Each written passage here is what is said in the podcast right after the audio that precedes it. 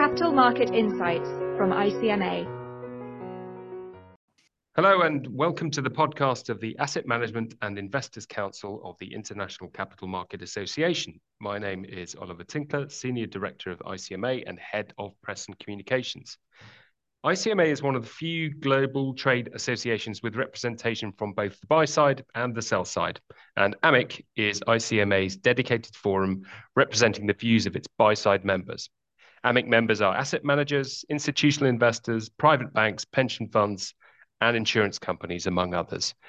Today, I'm grateful to be joined again by Bob Parker, former chairman of AMIC and a senior advisor to I C M A, and also by Doctor Max Castelli, Managing Director, Head of Strategy and Advice, Global Sovereign Markets for U B S Asset Management.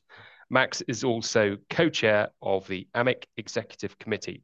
Gentlemen, thanks for joining me today. Um, diving straight in, if we could start with global equity markets and, and U S stocks in particular, which continued to rally from a low in late October twenty twenty-three. What what do you make of this run? And, you know, are we in danger of seeing a bubble? Um, I think just to quantify the move that we have seen since late October, uh, the S and P five hundred um, is up over twenty percent at the, at, at the time of uh, this podcast, or recording this podcast, uh, and the NASDAQ is up about uh, twenty-five percent.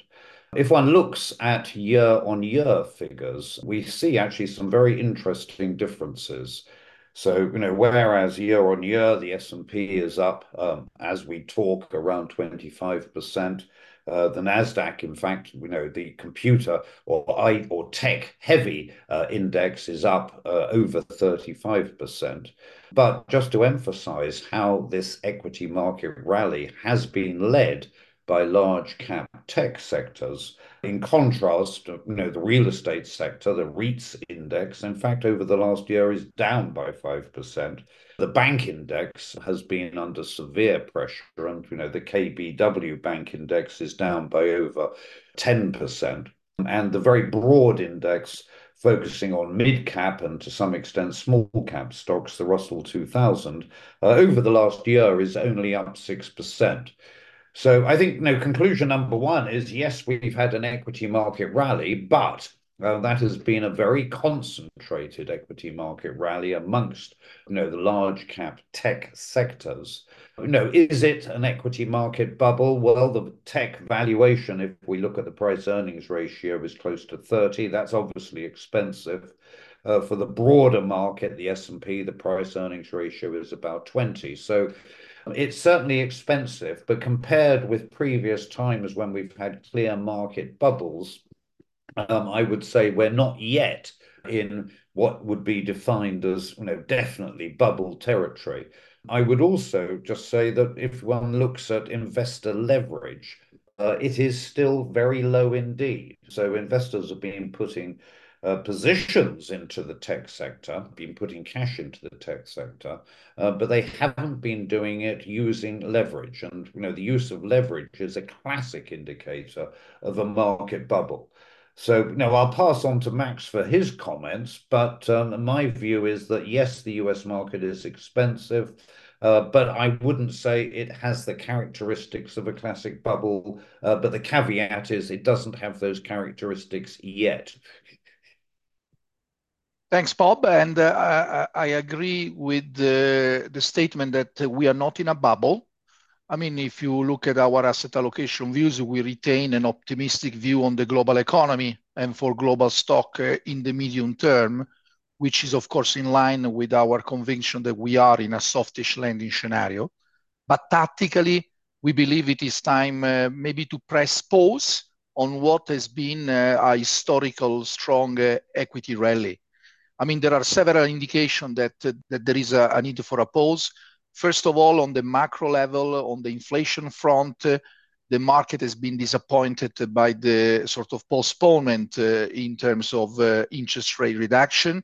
We still believe that interest rate will come down, and maybe they will not come down as fast and in the same uh, magnitude that we market were expecting in the last quarter of um, two thousand twenty-three.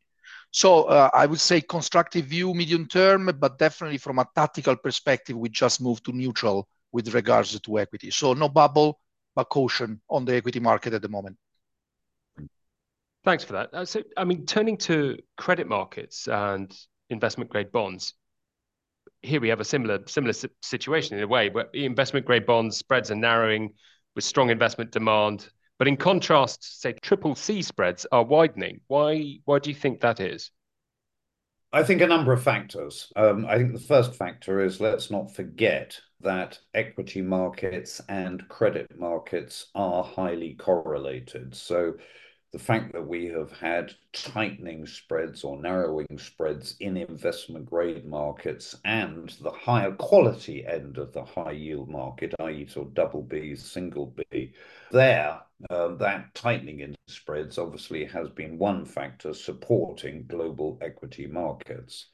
Uh, that spread tightening is against a background of generally low leverage in the corporate sector, uh, strong investor demand for investment grade and higher quality high yield uh, bonds. And you know, we've seen that very clearly at the start of twenty twenty-four, with very powerful investor cash flows going into uh, the credit markets and um, the investment, particularly the investment grade uh, bond markets.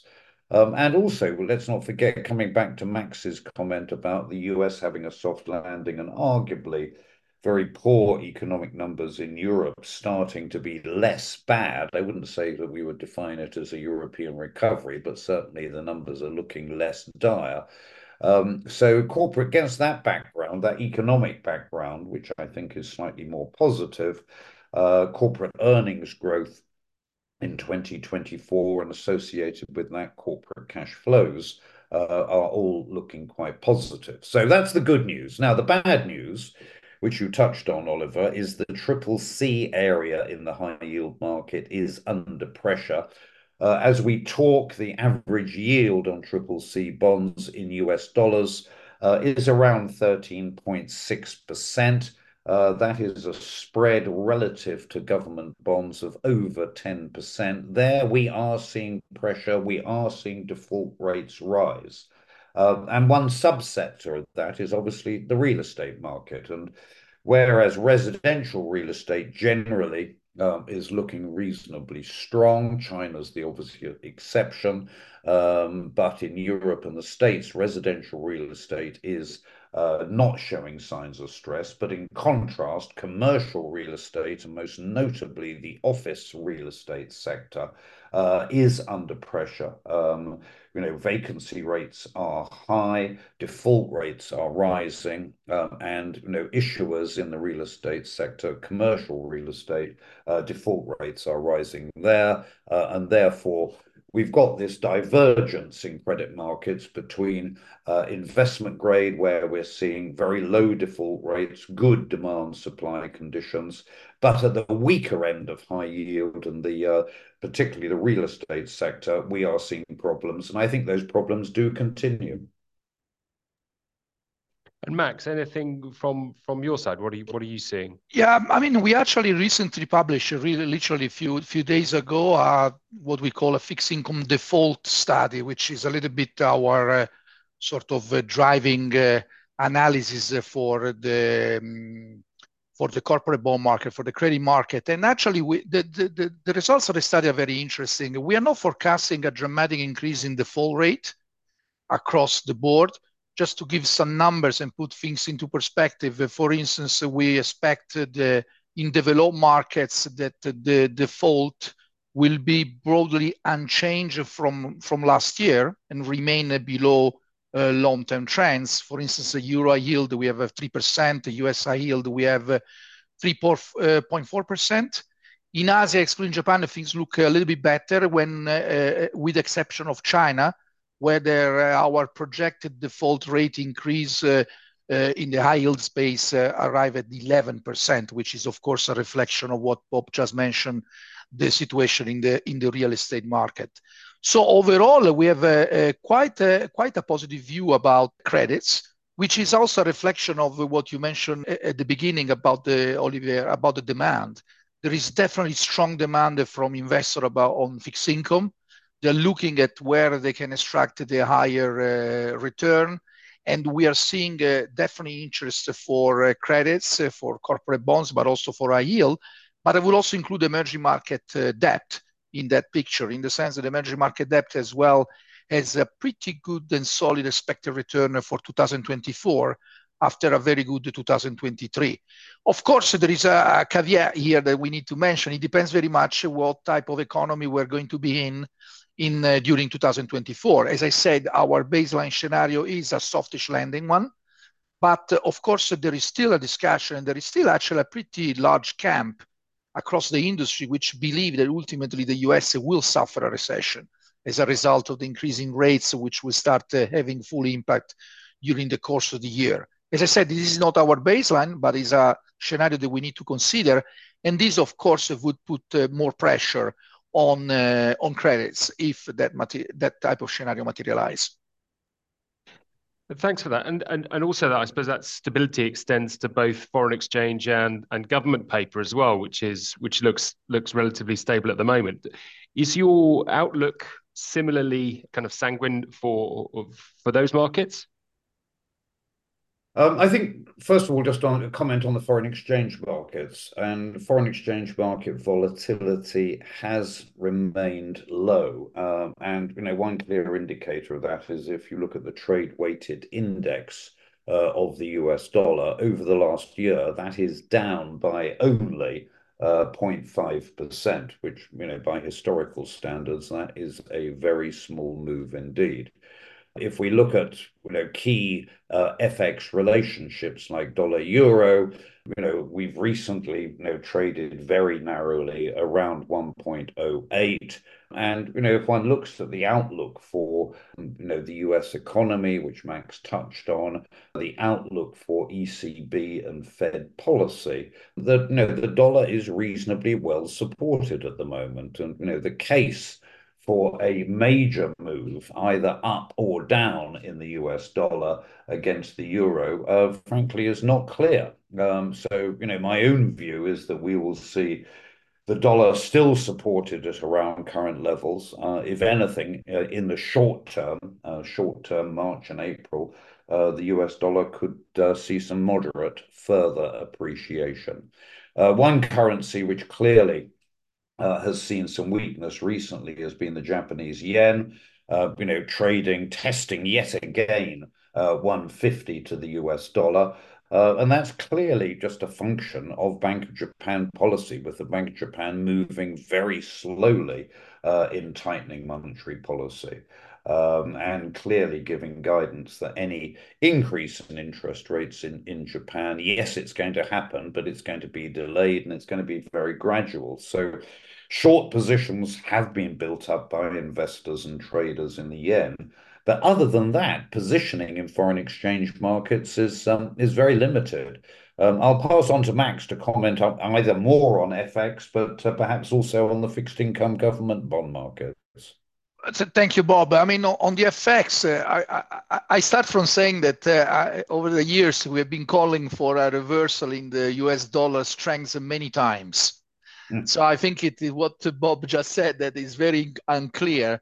To be honest, I think it's very difficult to make a forecast. I mean, our view is that probably the dollar touched the peak and the expectation would be for the dollar to soften.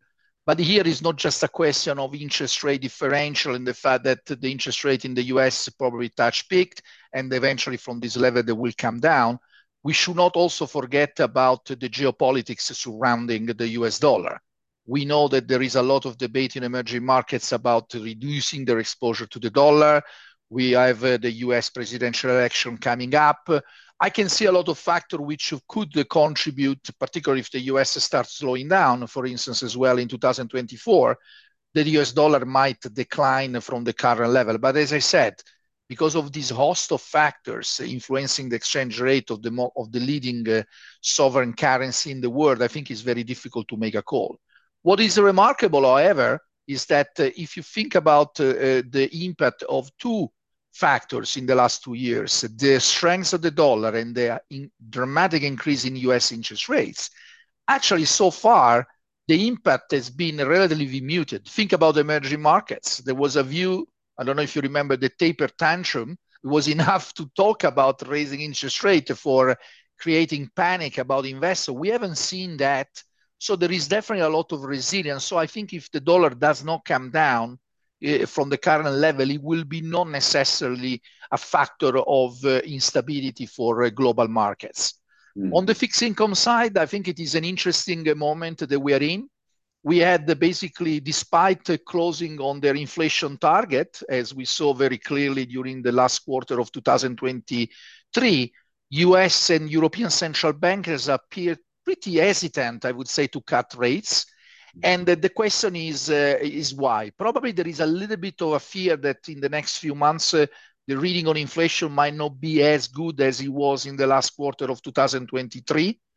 But I think at the same time, uh, there is a view on the, from the central bankers that they don't want to find themselves in a situation where they loosen too early and then they are forced to, to tighten again should inflation not come down uh, or not continue coming down towards target, as has been the case in the last quarter uh, of, the, of, the, of the last year. What does it mean this for fixed income market?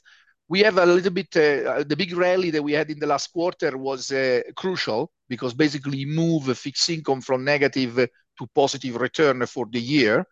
We should not forget that the, even if interest rates do not come down significantly from the current level, because central banks want to see more clear evidence of uh, inflation going down to two, and as well no sort of uh, evidence of uh, wage uh, price spiral type of situation. I mean, the expected return, the carry of fixed income is significant. So I don't think this will create instability in the market. Of course, if interest rates come down, this will be positive for fixed income market because in addition to the carry, you will also have some uh, significant capital gain, particularly on long duration bonds. That's our view at the moment. So fixed income definitely is still uh, very attractive, regardless of how much and how fast interest rates come down, largely because of the income that you can generate in that asset class. You both kind of kind of touched on the, the uh, I suppose, the macro situation. Um, But kind of looking and kind of digging into it further, um, you know, what, what's your outlook on inflation and growth? And, you know, I suppose as a response, what do you expect from the, the central banks? Um, let me just start by uh, saying that, you know, recently we have had upgraded uh, forecasts from both the I M F and uh, the O E C D. Um, and, you know, I think the themes from both official organizations there are very clear indeed. That is to say, they have upgraded their forecast for U S growth this year uh, to over two percent. Uh, they, however, are still cautious um, on the Eurozone. Uh, you know, they're forecasting around uh, zero point nine percent growth for the Eurozone. Um, and Um, I would argue they are unduly cautious or pessimistic on uh, two key economies, the U K and uh, Japan. And they are likewise sort of fairly cautious on the extent um, of the Chinese um, recovery. So, you know, they're forecasting approximately four point five percent, four point six percent growth for, for China this year. Um, you know, one economy which increasingly we will be talking about more in the future is India, where both the I M F and the O E C D remain very positive on six percent plus growth in India. And, you know, one needs to emphasize that India plus uh, the Asian countries uh, will be the growth driver in the global economy in twenty twenty-four and potentially also uh, in twenty twenty-five. Um, I would argue that um, the I M F and the O E C D are probably too pessimistic on uh, Europe and, uh, for that matter, Japan. Uh, and one key factor there um, is that in contrast to twenty twenty-two and twenty twenty-three, when consumption was under pressure because real earnings were negative, uh, with the fall in inflation and with it, uh, it with labour markets still reasonably tight, Uh, we're seeing a clear improvement uh, in consumer spending trends. So, you know, my own view is actually that the outcome for growth um, is probably going to be revised upwards for Europe and, and also for Japan. Uh, the bad news is that the decline in inflation that we have seen, um, probably that decline now slows down. And, you know, there is a risk that, you know, U S and European inflation uh, sort of stabilizes around two and a half percent.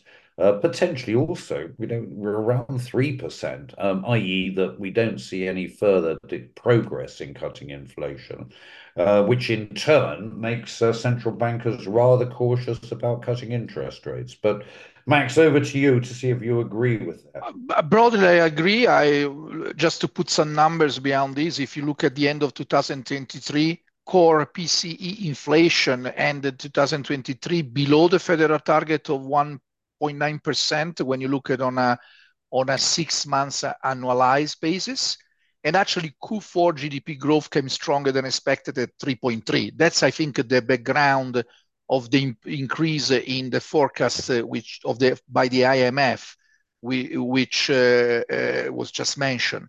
This is largely due to the resilience and to the better than expected growth in the U S at the end of the year. Um, this scenario, uh, in our view, is, uh, let's say, close to as good as it gets.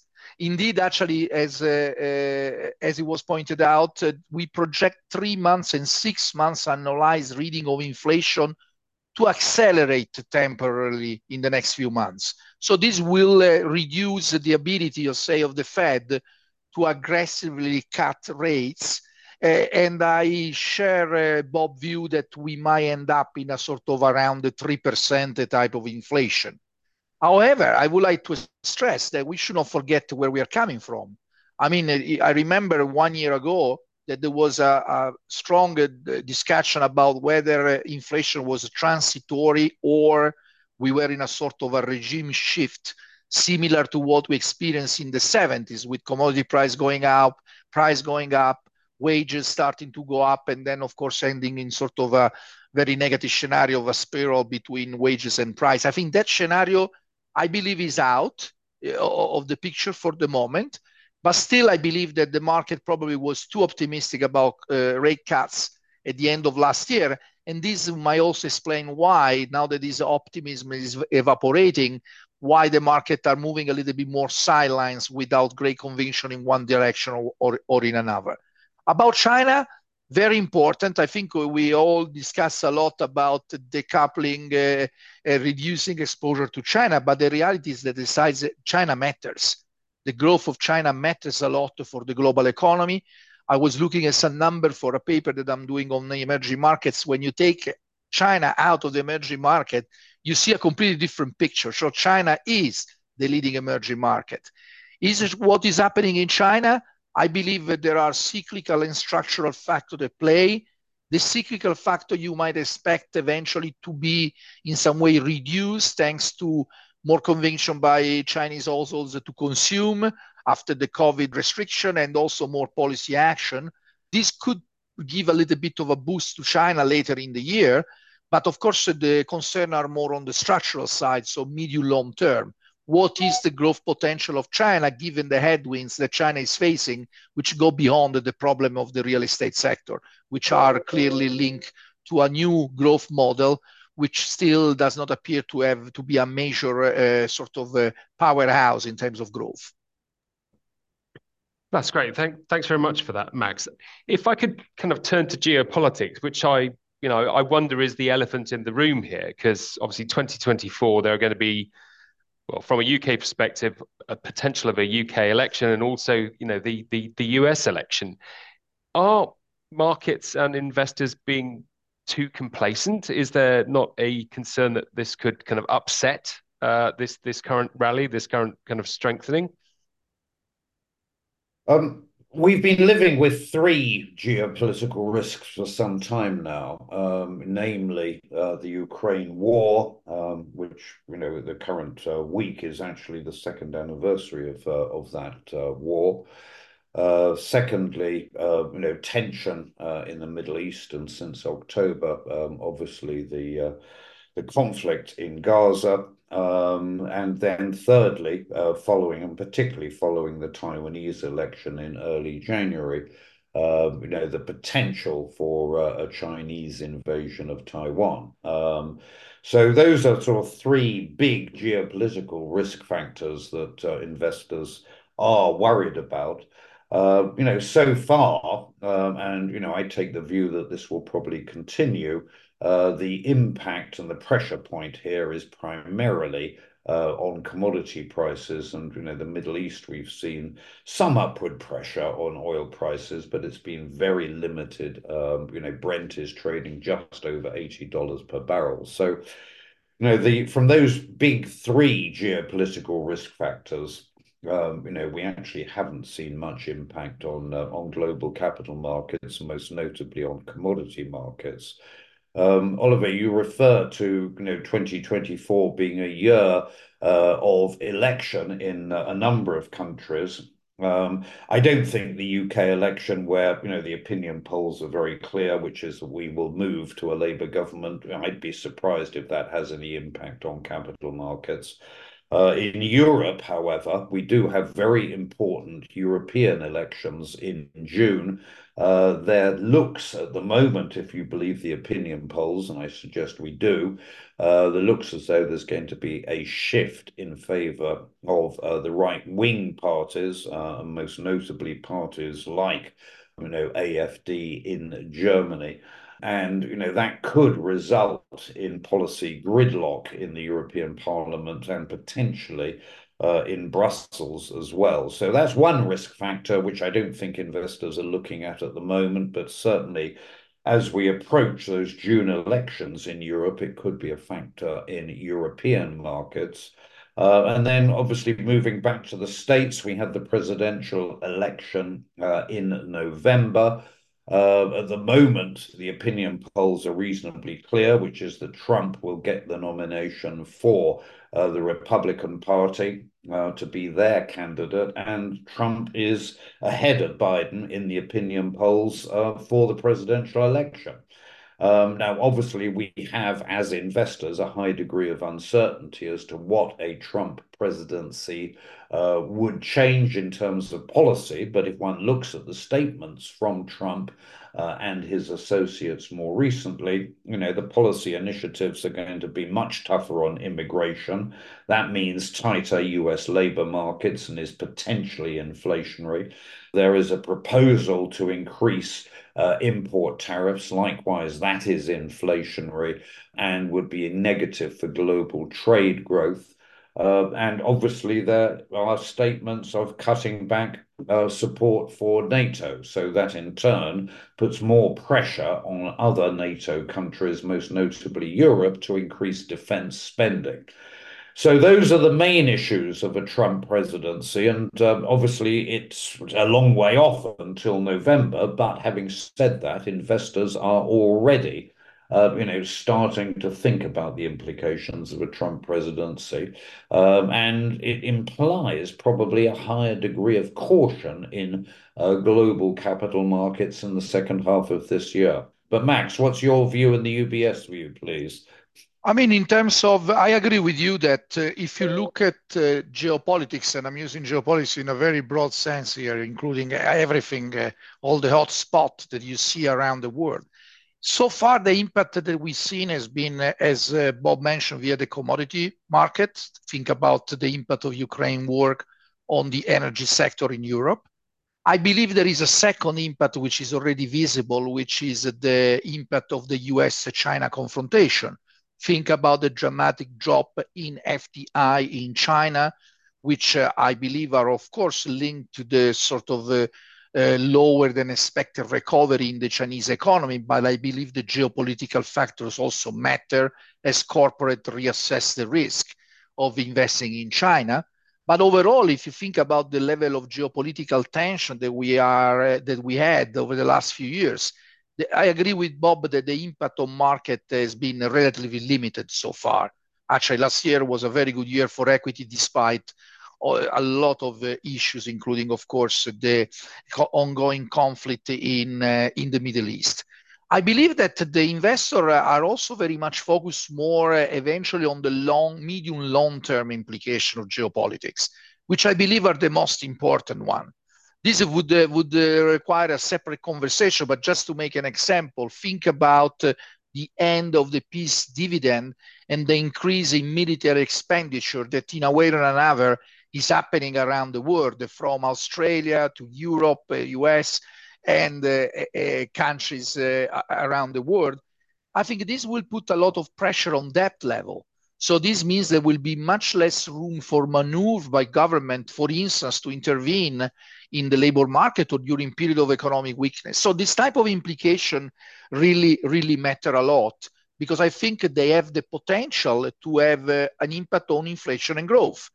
As everybody agreed that the impact on inflation of geopolitics over the long term is going to be positive, in the sense that it will push up inflation rate a little bit more than what has been the case before, largely via also the debt level. And the second, uh, um, and of course, uh, the, uh, the over impact is uh, more uh, uh, on growth, creates a lot of uncertainty. So we are also going to see, think about international trade, which has already plateaued in terms of uh, share of G D P. And uh, it seems to me that he has, uh, he has lost uh, the speed that he used to have in the past. So these are all geopolitical related factors. The question is that I believe uh, instead over the years, looking a little bit more short term, I think the main source of instability, as Bob pointed out, is likely to come more from domestic political development rather than from international one. And the, the U S election are one. This is very interesting. I've been talking about this with many investors. Mm. What if Trump wins? What is the impact? And actually the view is mixed.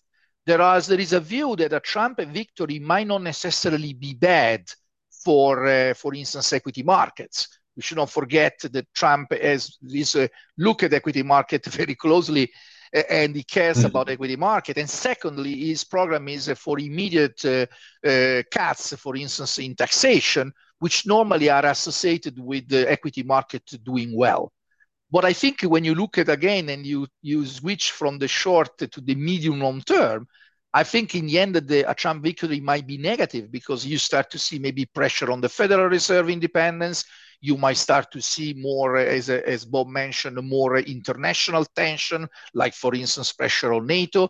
So I think that we have this sort of short term versus medium long term implication. Final point about European uh, uh, politics. Absolutely. I think uh, uh, Europe is at a turning point here, because basically if the polls are confirmed, we might see a shift in the majority, which is so far is a sort of a grand coalition type of uh, majority, which basically tends to become a very, uh, in a sense, a very uh, balanced in terms of the policy that they take. But I believe that we might face a situation where instead we're going to see a right-center type of uh, uh, uh, leadership, which of course would improve would accelerate some of the agenda points which are being pushed by the right wing, which is uh, immigration. But as well, we should not forget about something that is very in the heart of A M I C, for instance, which is the completion of the Capital Market Union and the mm-hmm. financial integration of Europe, which might become a victim of this idea that we need to reduce the power of European institutions vis-a-vis national governments. I think this type of long-term implication for me are much more important than the short one uh, and the volatility associated to the presidential uh, U S election and the European parliamentary election. Hmm.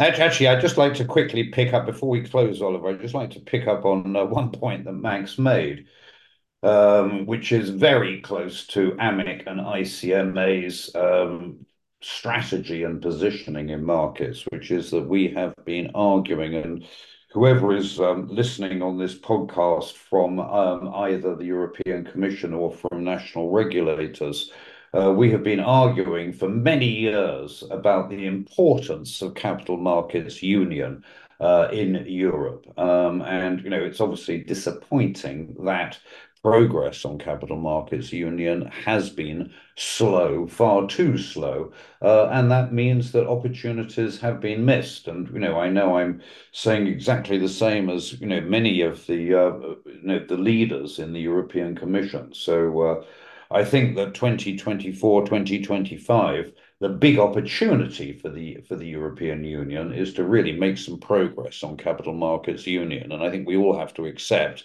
the progress has been inadequate so far. Anyway, that's my uh, the end of my uh, my policy statement for this podcast. Well, that's great. I think what we've got there is a pretty comprehensive summary. We've we've run around the globe kind of a number a number of times, which is which is fantastic. So, uh, yeah, thanks again, Bob and Max, for the all fascinating insights on all things markets, asset classes, and, and geopolitics. Um, we look forward to recording the next A M I C podcast soon, covering the market. So please, uh, yeah, keep keep your eyes open for that one. And if you'd like to contribute questions for our guests to tackle, please do get in touch with A M I C via the email at A M I C, A M I C at I C M A group dot org. Uh, the email address and additional contact information are also in the description of this podcast, so please do get in touch. But gentlemen, again, thanks so much for your for your thoughts and for your uh, you know, your comprehensive summary of, of all things markets and geopolitics today. And until next time, thank you very much. Thank you very much. Thank you for listening. For more I C M A podcasts and further information on capital markets, please visit our website, I C M A group dot org.